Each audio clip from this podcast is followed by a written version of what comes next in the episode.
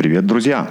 Я Сергей Снецер, и я рад приветствовать вас на iTractor Radio Show. В наших подкастах я разговариваю с теми ребятами, которым удалось построить системный IT-бизнес и выйти со своими продуктами, стартапами либо сервисами на внешние рынки и выйти успешно. Я надеюсь, что тот опыт, те знания, которые нам расскажут наши гости, будет полезен для вас, и вы сможете эти знания применить в вашей жизни. Кстати, друзья, все последующие подкасты мы будем записывать в прямых эфирах, потому если у вас будут вопросы, которые вы хотите задать нашим гостям, пожалуйста, приходите на прямой эфир. Ссылочку я обязательно оставлю в описании. Также обязательно мы сделаем YouTube-канал, на котором вы сможете впоследствии посмотреть все наши прямые эфиры. Сегодня у нас второй эпизод наших подкастов. И сегодня мы перенесемся в солнечный Израиль и поговорим с успешным IT-бизнесменом из Израиля. Его зовут Ишай Тенцер. Привет, Ишай. Привет, Сергей. Начнем наш подкаст с водной части, которая называется Блиц. Что тебя прет по жизни? Новые открытия, моя семья. Я думаю, просто жизнь такова, как она является. Чего ты больше всего боишься в жизни? Не оправдать своих ожиданий. И я думаю, семья и здоровье семьи. Что у тебя лучше всего получается в жизни?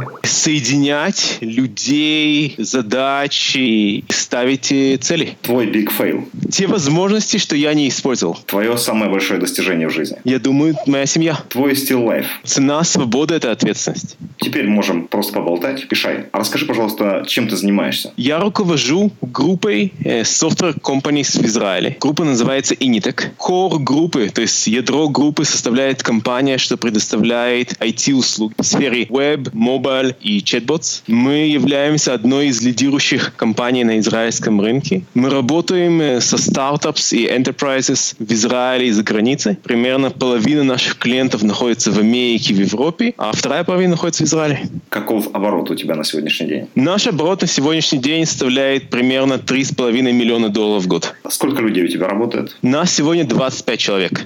15 из них э, находятся физически в Израиле, остальные ремонт. Да, мы поддерживаем гибридную команду, когда у нас есть кор людей в Израиле, и уже я очень рад тому, что примерно половина наших сотрудников не находится в Израиле. Это позволяет нам привлекать таланты из разных стран в мире, быть более гибкой и эффективной компанией. Я так понял, ты работаешь с Израилем. Еще какие, с какими странами ты работаешь? Скажи, пожалуйста. С Америкой. Я работаю с Германией. Я работаю с Англией у нас бывают клиенты из Бельгии, и у нас бывают клиенты из Люксембурга, иногда из Монако. Раз у тебя такая большая география, расскажи, пожалуйста, историю развития. Как ты пришел вообще в IT и как ты развивался? Немного о мне. Во-первых, я родился в Молдавии, поэтому я владею русским языком. Э, моя семья эмигрировала в Израиль в 91 году. После того, что я закончил школу, первую степень по компьютер сайенс, я служил в израильской армии в компьютерных подразделениях я занимался программированием, и оттуда мои, мои начальные навыки и знания. После того, что я освободился из армии в 2009 году, мы с моим партнером Игорем создали стартап, что назывался Your Story. Наша цель была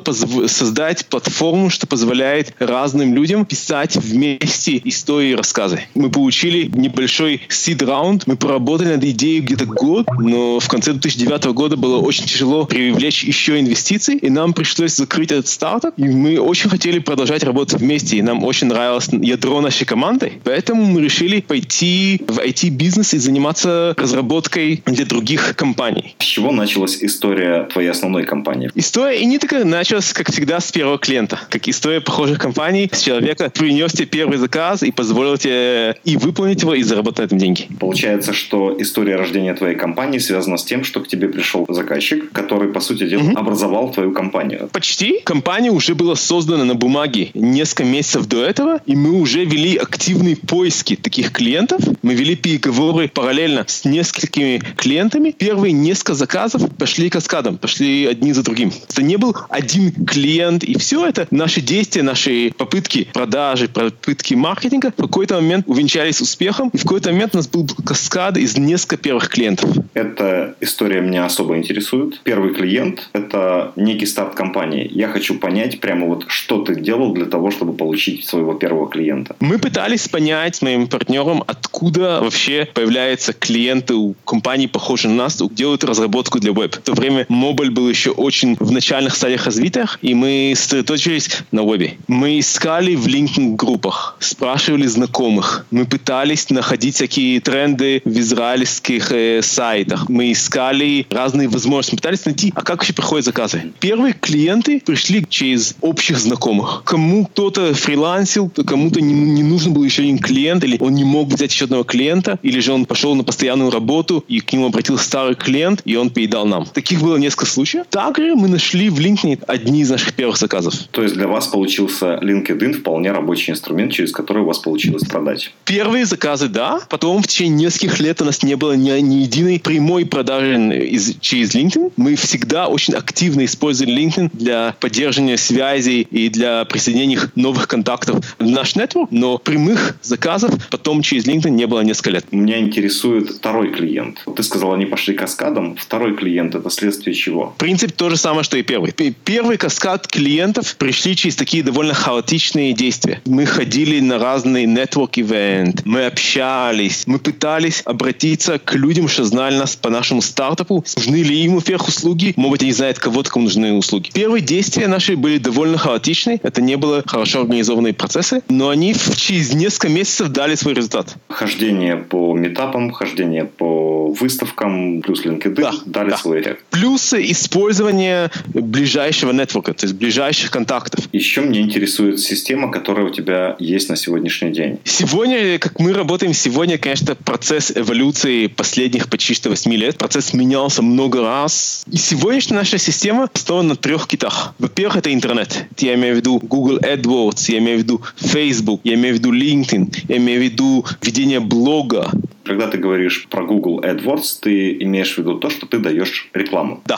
Facebook. Да, да, да. Ты тоже даешь в Facebook рекламу. я имею в виду даю рекламу в Facebook. Когда я говорю про LinkedIn, я имею в виду тоже, что я даю рекламу в LinkedIn. Мои ребята делают серчи, э, обращаются к людям, присоединяют э, людей в мой нетворк. На сегодняшний момент мой нетворк э, в LinkedIn составляет около 15 тысяч человек. Очень много контактов и есть куча техник, как все это делать, но мне кажется, суть не в этом. Примерно треть наших новых лидов приходит через наши действия в интернете, через наши inbound и outbound действия в интернете. Вторая треть наших клиентов приходят через людей, что с нами уже работали, через то, что называется referrals, людей, что нас могут рекомендовать. По рекомендациям приходит тоже где-то треть клиентов. Последняя треть клиентов приходит через реселлеров. Наша модель работы, нахождения клиентов за границей, это главным образом через resellers. Кто такие наши resellers? Это обычно люди, что как-то связаны с Израилем. И даже в большей степени связаны с нами лично, что они нас знали или нам приходилось как-то работать, что понимает наш тип услуги, чем мы занимаемся, и помогают быть нашими представителями на месте, например, в Нью-Йорке или во Франкфурте. Они слышат про новые возможности заказа или про, про какого-то клиента, что они к ним обратились или он к ним обратился, и они передают этот лид к нам и получают за это процент от сделки, если сделка закрывается, конечно. Мы постоянно пробуем использовать новые вещи. Главным образом это относится к первой трети, что связано с интернетом. Также ходим на митапы, мы также ведем митапы. Мы сегодня, на сегодняшний день ведем четыре группы митапов в Израиле. На, в сфере чат-ботов, в сфере VR, AR, в сфере финтека и в сфере digital innovation. Мы постоянно пытаемся находить и новые инструменты, то есть новые программы позволят нам делать то, что мы делаем в сфере интернета более эффективно. И мы постоянно пытаемся вводить новые модели работы с реселлерами, работы с, с рекомендациями и так далее. Эти более стратегические вещи, а вот тактика постоянно меняется. Многие платформы меняют свои правила. То, что работало год-два тому назад, не работает сегодня. Тактические приемы постоянно меняются. И меня очень интересует mm-hmm. вопрос, каким образом ты находишь своих американских клиентов? То, что у тебя есть реселлеры, мы уже услышали. Мои главные американские клиенты пришли ко мне через реселлеров. Это факт. Также работаю с разными организациями в Америке. Это включает организации, что заинтересованы в связи с Израилем, делают всякие программы и стажировки в Израиле. Я стараюсь через эти организации продвигать свои статьи, статьи про нашу компанию. Иногда, то есть раз в год примерно, летим в Америку и устраиваем там тоже свои ивенты и встречаемся с людьми. Мы иногда также пускаем рекламу в Америке. Но американский рынок очень большой, и мы чувствуем, что самые вкусные заказы, самые интересные клиенты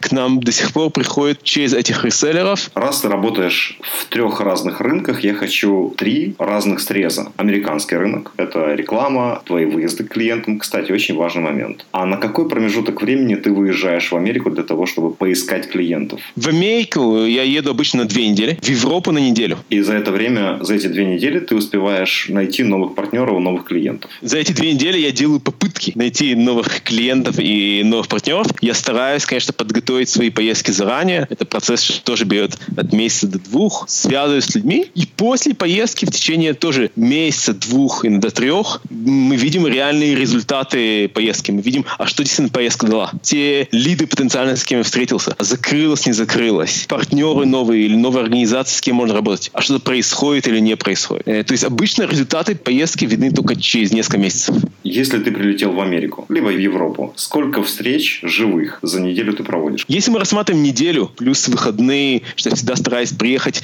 до выходных, чтобы было время привыкнуть, посмотреть это место, если я не был там до этого, и подготовить к себе рабочей неделе, за 5 дней я стараюсь проводить в районе 20 встреч. То есть 4 встречи в день – это комфортный вариант да. Э, работы? Да. Обычно я стараюсь прилетать не с нуля, а чтобы у меня была до этого какая-то подготовка. Очень хороший вариант, когда ты прилетаешь как часть делегации. Израиль устраивает довольно много делегаций в разные места мира. Во-первых, э, в этом случае часть поездки субсидирована, но не это главное, а главное, что ты приезжаешь уже на какую-то готовую базу. Например, для этих 20 встреч тебе не надо бегать в 20 разных офисов клиентов. Иногда бывает одно центральное место, ты можешь назначить хотя бы часть этих встреч. Иногда бывает выставка, там происходит часть встреч. То есть я очень стараюсь приезжать и не начинать с нуля. Через месяц, в конце сентября, я лечу в Франкфурт. Там я являюсь ментором в одном из э, акселераторов. То есть у меня уже есть база. Плюс на этой же неделе будет несколько ивентов, связанных со стартапом. Да, мои встречи уже накладываются на более-менее готовую колею. Это много легче. Ты сказал перед тем, как ты едешь к твоим клиентам, где-то месяца два-три ты ведешь активную подготовку. А в чем заключается эта подготовка? Во-первых, я выбираю таргет маркетинг. То есть я, вы, я выбираю э, мой рынок, я выбираю вид клиентов, кого я хочу поймать. Конечно, бывает случаи, что я ловлю и других клиентов, но я стараюсь выбрать А. Географию, то есть место, куда я еду. Б. Тип клиентов. Например, финтек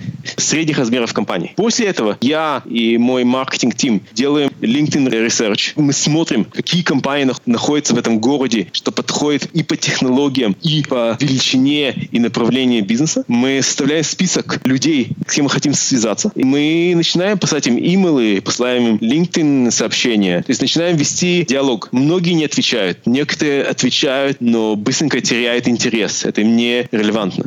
Бывают люди, кто отвечает, это им релевантно, но по каким-то причинам они не смогут встретиться. Мы их откладываем на следующую поездку или пытаемся вести с ними переговоры и без поездки. То есть, конечно, живой контакт очень важно, но бывает, закрываются сделки, большие сделки без никакого живого контакта, а только по скайпу или по имейлу. Это не часто бывает, но такое бывает. И это происходит чаще и чаще. Многие клиенты начинают привыкать к мысли, что если команда будет работать с ними ремоут, если компания работает с ними ремоут, то живой контакт не всегда необходим. И более того, многие люди заняты, у некоторых нет на это время, им даже легче принять то, что есть компания сидит далеко, и не надо тратить время на личные встречи с ними. Все можно закрыть по имейлам, по телефону, по скайпу в удобное для них время. То есть, если бы эта компания сидела бы с ними в том же городе, они бы обязательно чувствовали необходимость с ними встретиться, чтобы выполнить какой-то протокол, чтобы выполнить этикет. Тут, когда компания сидит далеко, требования к этикету отменяются. Люди смотрят этикет намного более гибко, действительно смотрят на вещи, что им реально важны. Вот когда мы встречаемся с человеком, мы пытаемся почувствовать, он нам нравится, не нравится, его компания нам релевантна, нерелевантна. Но очень многие вещи проверяются только в бою. только в реальной работе. Поэтому иногда компании готовы рискнуть небольшим проектом, пробным проектом или пробным заданием. И взять компании, на которые есть хорошие рекомендации, или у них есть похожий опыт, или у них есть хорошие примеры работ. И начать с ними проект диалог. Еще мне интересует вопрос Европы. А если проводить параллели между Соединенными Штатами и Европой, сравни, пожалуйста, для нас эти рынки, насколько они похожи, насколько они отличны, какие подходы в работе более эффективны в Европе. Во-первых, эти рынки довольно различны. Первая разница, и мне кажется, главная разница, это менталитет. В Америке скорость бизнеса намного быстрее, чем скорость бизнеса в Европе. То есть скорость принятия решений, скорость заключения сделки, подписывания контракта. И время, что происходит, чтобы заключить сделку в Европе, он намного больше. Бывает, конечно, исключение, но обычно намного больше. Кроме того, если в Америке мы рассматриваем одну огромную страну, что все говорят на английском, в Европе есть разные языки. И не всегда всем комфортно говорить на английском, и иногда это является очень останавливающим фактором. У меня есть прекрасный пример. Одна из моих прошлых поездок в этом году была в Вену, в Австрии. Я был на, на встречах с людьми, что заранее знали, что мы израильская компания, что мы говорим только по-английски, что мы по-немецки не говорим. На встрече было видно по лицам, особенно старшего менеджмента, директора, что им тяжело говорить на английском, они теряют фокус речи, и в какой-то момент было видно, что им тяжело, даже считая, что это не стоит того. Надо найти местную компанию, говорящую на немецком, а не заграничную, и потом контакты прекращались, и на следующий имейл уже не было ответов. То есть в Европе языковой барьер существует, он достаточно серьезный. В Германии многие не говорят на английском. Во Франции многие не говорят на английском. Не говорят на достаточно хорошем английском, чтобы вести и переговоры, и работу. Потому что переговоры всегда можно как-то правиться, можно найти человека, что говорит по-немецки, заключить сделку. Но потом работать с людьми, когда у вас нет общего языка, это очень тяжело. Что происходит после того, как ты приехал с твоих поездок? Дальше ты как-то с ними работаешь. Можешь рассказать технологию, которая точно приведет к сделке? Технология, она не приведет к сделке. Она, она даст необходимую базу, чтобы сделка могла произойти. Сделка зависит от очень многих вещей. Технология, как э, вести себя с клиентом, она является одной из основ.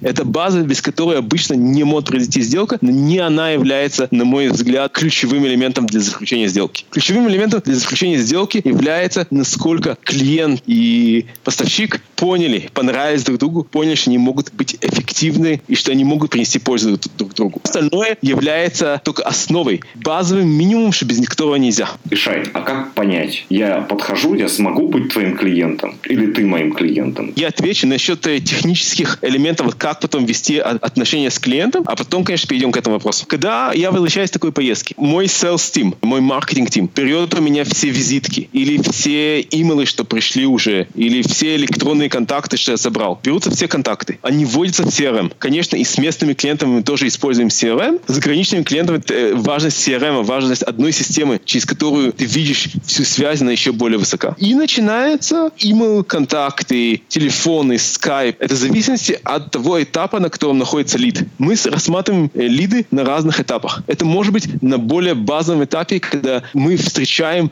потенциального клиента, что ему что-то надо. Нам пока неизвестно, а что именно, насколько его потребность сильна именно сейчас. Возможно, им понадобится что-то через полгода. Это одно. В более продвинутых стадиях мы уже знаем, а что клиенту нужно, и мы даже иногда предполагаем его бюджет, и мы можем понять, можем ли мы предложить solution в рамках его потребностей бюджета. Более продвинутые шаги в нашем CRM — это уже когда мы ведем переговоры и по технической основе, и по финансовой основе сделки, потом уже переговоры об самом контракте и подписание сделки. Это технология. То есть технология, важно вести это в одной системе, чтобы всем э, лицам в компании, кто занимается этой сделкой, было удобно видеть информацию. Важно писать клиенту, звонить. Важно дать понять клиенту, что вы доступны, и то, что между вами иногда разделяет океан, это ничего страшного. Всегда можно позвонить, всегда можно написать и ответить, всегда можно провести презентацию по скайпу и так далее. Важно подстроиться под часовой поиск клиента. Это особенно важно с Америкой, конечно. И, например, если компания сидит в Силиконовой долине, это будет обычно для вас вечернее раннее или даже ночное время. Важно это показать клиенту, что вы готовы подстроиться под него. Также важно намекнуть клиенту, что желательно, чтобы он чуть-чуть и подстраивался под вас. То есть не надо скрывать, что когда у него середина дня, у вас может быть 2 часа ночи. Но надо дойти навстречу клиенту, и надо делать так. То есть если для вас, значит, поговорить вечером, может даже поздним вечером, это ничего страшного. Важно показать клиенту, что не только во время продажи, но и во время последующей работы вы сможете найти с ним общий язык и найти с ним общее время, когда вы будете контактировать. Главный шаг тут ваш шаг к нему. Ну, конечно, не надо от него скрывать, что есть некоторые вещи, они для вас очень неудобны, типа разговор в 2 часа ночи. И желательно не пробегать к этому времени разговора слишком часто, только если это действительно крайняя необходимость. Это, мне кажется, я ответил просто по технике, как вести такие контакты. Меня еще интересует, что вы пишете этим клиентам. Есть письма выжигающие. Это те, которые купи, купи, купи, купи, купи. Как правило, ни к чему хорошему не приводят. По-моему, это ненормальная ситуация, но это мое мнение. Я с тобой абсолютно согласен, тут, Сергей. Такие имейлы очень проблематичны. Но когда мы говорим про клиентов, с кем ты уже один раз встречался, то нет необходимости в таких имейлах. Контакт по имейлу более естественный. Имейл начинается обычно продолжение к нашей встрече. Вот дополнительные материалы про нашу деятельность. Вот линк на статью, что мы написали в теме, что тебя интересует. Будем рады услышать и понять ваши потребности на сегодняшний момент и предложить решение. И так далее. Это уже более теплые имейлы.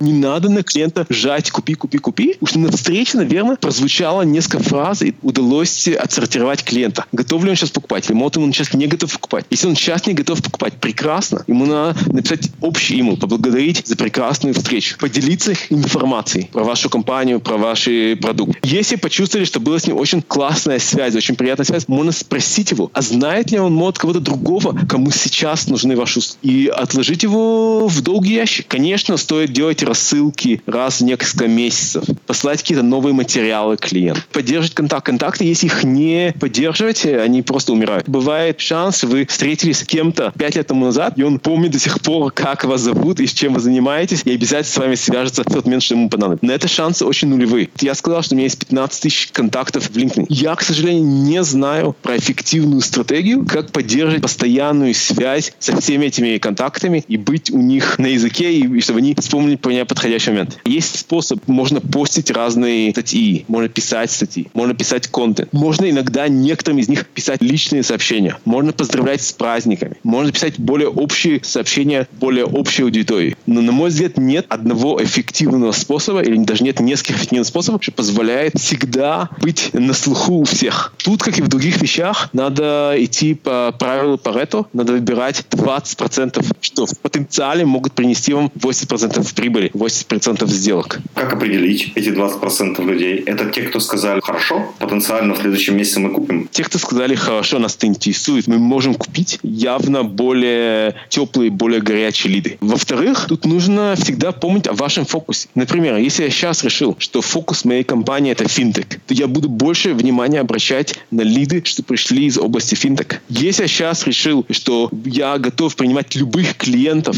главное, чтобы они разрабатывали на технологии Python Django, то я буду обращать особенное внимание на этих клиентов. Переходим ко второму вопросу, Сергей, что ты поднял, на тему, а как клиенту понять, мы подходим друг другу, как мне понять, клиент подходит нам, да или нет. Мы просто используем вопросник, что сдаем клиенту или посылаем его по имейлу. Это обычно Google Form, или даже сдаем в личной встрече. Вопросы очень простые. Тут нет ничего необычного. Мы пытаемся понять, а чем клиент занимается, в чем его бизнес. А, Б, что ему нужно от нас потенциально и как это повлияет на его бизнес. С, какой у него примерно бюджет. Это просто надо задавать очень корректно и очень осторожно, но вполне надо понять, а сколько у человека есть денег на его нужды. Тут я сравниваю разработку программного обеспечения с ценой покупки автомобиля. Можно ехать на очень простом автомобиле за скромную сумму. А можно ехать на Mercedes или на Bentley, что будет стоить э, в десятки раз, а может в сотни раз дороже. Обе машины ездят. На обоих машинах можно доехать из э, точки А в точку Б. Все зависит от дополнительных требований к машине, к удобству, к безопасности, к эффективности и так далее. И от бюджета человека. Ты работаешь по формату fixed price или time and material? Главным образом мы работаем по формату time and materials. Мы даем estimations, и мы понимаем, что бюджет клиента ограничен. Мы понимаем, что мы не можем слишком сильно ошибаться в наших estimation. Мы заключаем с нашими клиентами джентльменское соглашение. Мы даем estimation, например, на 100 часов, или на 200 часов, или на 1000 часов. Что мы предполагаем, что за это время можно построить ту систему, что необходимо клиенту. Общая ответственность с клиентом довести его до такое состояние, что за 1000 часов у него будет система. Будет ли там все фичеры? Это мы делаем вместе с клиентом приоритизацию в зависимости от его потребностей. Изменяется, конечно, время работы над его проектом. Новых каких-то факторов, что возникает в рынке. Иногда даже наших технических удач или неудач. Иногда мы смогли сделать что-то быстрее, чем предполагали. И мы можем еще добавить какие-то фичеры, какие-то возможности. А иногда бывает наоборот. И мы стараемся с клиентом вместе вести этот бюджет и приводить к тому, что в конце у него есть система. По сути дела, ты говоришь о неком вовлечении клиента в сам процесс разработки, бюджетирования и работы над продуктом. Конечно. Я всегда рисую клиенту треугольник. В одном его угле есть бюджет, второй угол — это время, и третий угол — это качество продукта и что именно он включен. Если нельзя получить все сразу и везде, есть определенное притяжение между разными этими факторами. Если ты хочешь, чтобы все было очень-очень быстро, то, возможно, не будет очень дешево. Когда на один проект бросаешь много-много разработчиков параллельно, обычно вещи не происходят более эффективно. Например, если ты хочешь, чтобы было очень дешево, то, возможно, это повлияет и на качество продукта, и на то, что продукт себе включает. Мы вполне работаем вместе с клиентом, чтобы спланировать и бюджет, и остальные параметры выполнения заказа, чтобы в конце и нам было хорошо, и ему было хорошо. Мы стараемся всегда приходить к win-win situation. Мы говорим, да, идеалов не бывает. Всегда бывает вещь, что изменяется. Если обе стороны хотят, а, выполнить работу, чтобы было хорошо, б, сохранить отношения и продолжать работать вместе на долгие годы, то надо постараться все эти вещи решить так, чтобы обе стороны почувствовали, что они получили главные вещи, что им были важны, а уступили в тех вещах, где они могли уступить. Как ты считаешь, важна ли упаковка бизнеса для продаж? Конечно, я уверен, я уверен, что упаковка важна не только в бизнесе, но и в личной жизни, и везде. Что делать? Без такой упаковки нам очень тяжело оценить суть. Чтобы оценить суть без упаковки, надо быть очень большим специалистом в той области, что ты оцениваешь, и иметь на это огромное желание и время. Что включает в себя упаковка? На базовом уровне это сайт, портфолио, там показаны примеры прошлых работ. Это рекомендации клиентов, написанные и данные клиента ВКонтакте, можно позвонить, поговорить, узнать, как был процесс. Это профессиональные статьи, подкасты, выступления на разных ивентах, лекции, презентации и так далее. На базовом уровне это те вещи, что потенциальный покупатель сможет рассмотреть, чтобы понять, чем эта компания занимается. И не только, чтобы понять, значит, получить реальную пользу еще до того, что он вступил к работе с этой компанией. Многие эти вещи, они обучающие. И это очень важно, когда мы обучаем клиента, когда мы даем им что-то, что они не знали до нас, люди начинают нас больше верить и верить, что мы можем дать еще больше времени процесса работы с ними. В твоем случае, какая часть упаковки работает лучше всего и на привлечение, и на утепление клиентов? Во-первых, это очень зависит, через какой канал клиенты приходят. Как мы сказали, что есть три главных канала. Если мы говорим про resellers, и если мы говорим про referrals, то главным образом является не определенные элементы упаковки, а несколько элементов сразу. То есть я никогда не могу сказать, а что клиенту больше понравился, наша презентация или наш сайт. Обычно получает несколько вещей сразу. Он не всегда заходит в все эти вещи, это можно тоже отслеживать, но что ему больше понравилось, я верю в, в многократные касания. Я верю, что в нашей области заказы клиента, они достаточно сложны, чтобы не просто увидеть рекламу, кликнуть на линк и записаться, и все. И потом проект на миллион долларов. Это обычно не так работает. Обычно есть много касаний. Клиент видел когда-то твою презентацию, твое лого и забыл. Клиент заходил на твой сайт несколько раз, модер записался, ставил данные, и потом у него проект не пошел по какой-то причине. И так, через эти многогранные касания происходит в какой-то момент, что есть клик, заказ выстреливает. Тяжело сказать, а что именно его, что его соблазнило. Я думаю, что и то, и то, и то. Теперь, если мы рассматриваем э, клиентов, что приходят через интернет, то там первую вещь они видят. Это сайт или профиль в LinkedIn или какой-то онлайн-митап, что мы проводим, то их зацепляет, чтобы вообще заинтересоваться, а кто мы такие. И потом, когда они смотрят на дополнительные материалы, они начинают понимать глубже, подходит им, не подходит. То есть, если я подведу итог под мой ответ, я верю в многогранные касания. Я верю, должно быть много касаний.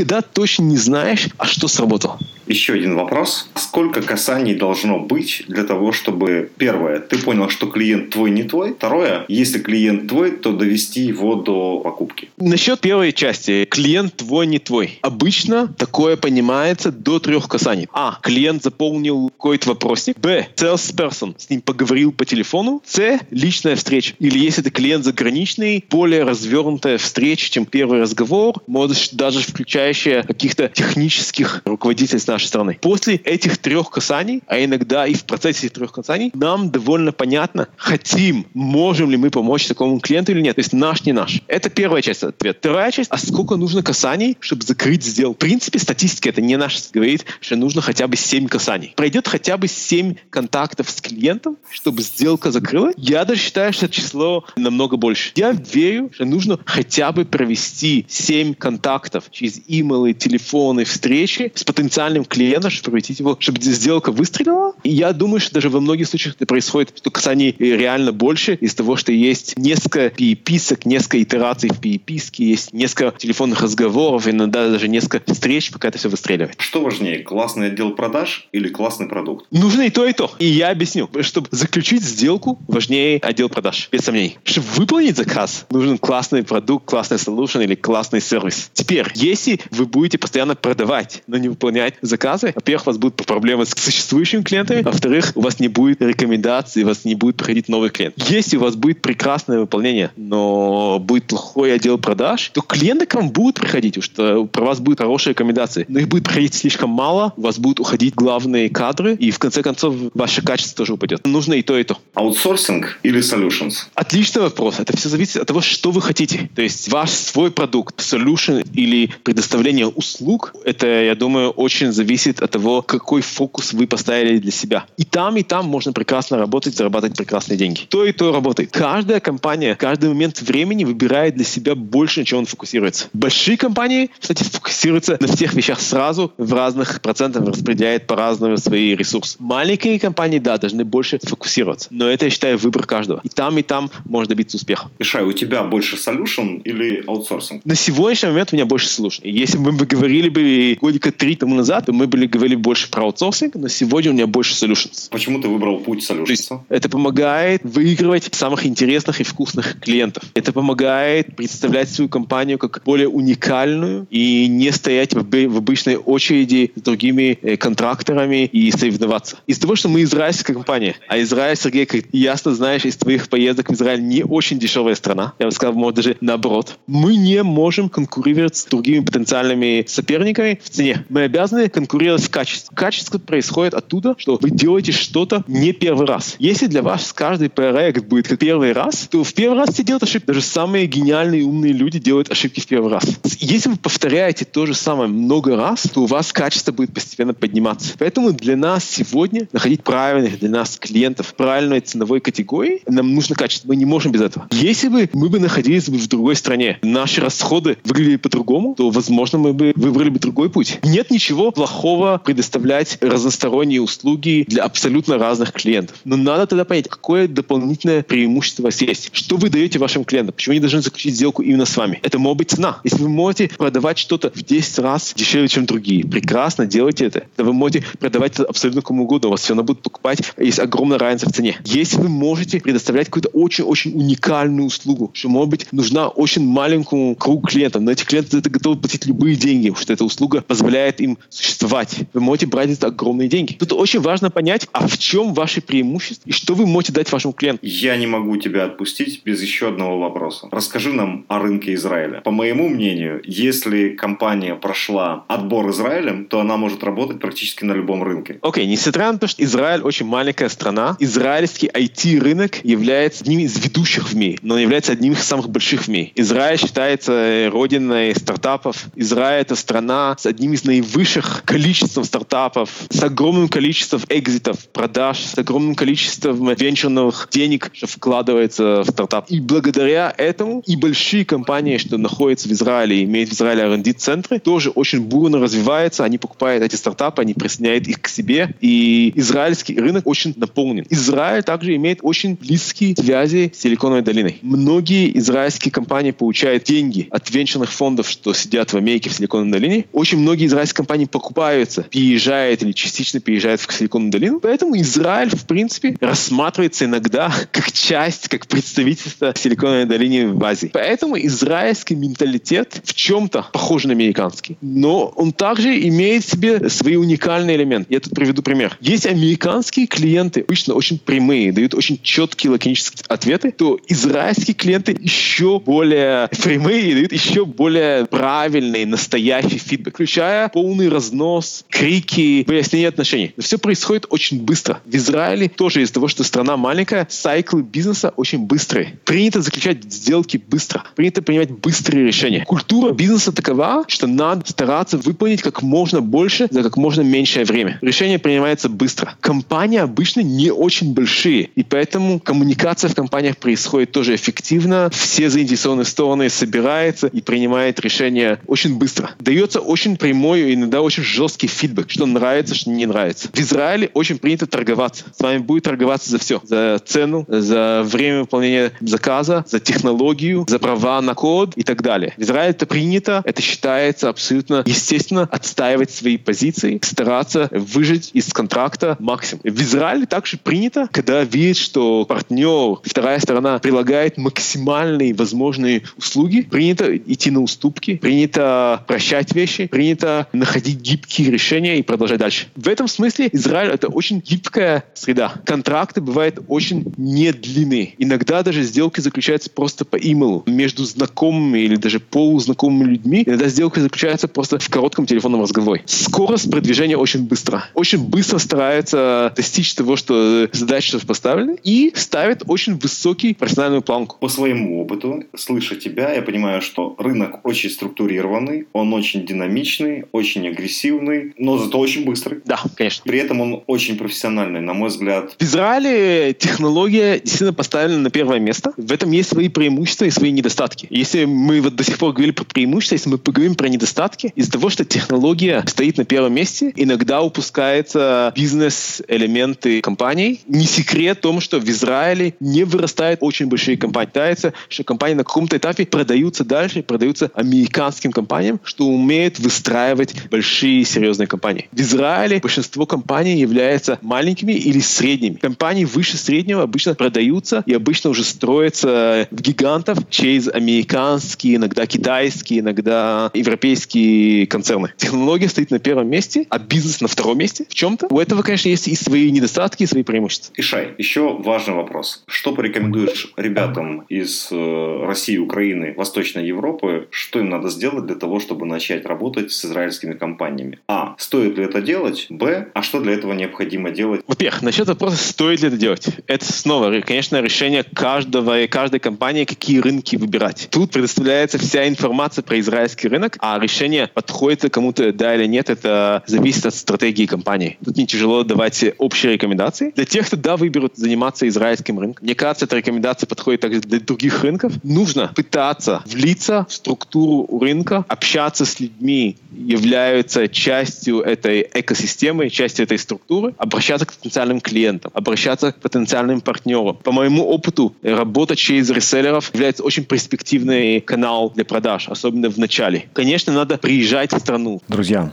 так как подкаст с Ишаем получился очень содержательным и довольно длинным, мы решили его разделить на две части. На этой ноте мы закончим первую часть и ждите продолжения в скором будущем. Спасибо, что вы были с нами. Если вам действительно понравилось, оставьте свой отзыв. Этим вы очень сильно нам поможете. Присоединяйтесь в нашу группу в Фейсбуке и ВК. Приходите к нам на страничку в Фейсбуке. Ссылку я оставлю в описании. Удачи и до следующих эпизодов. Всем пока!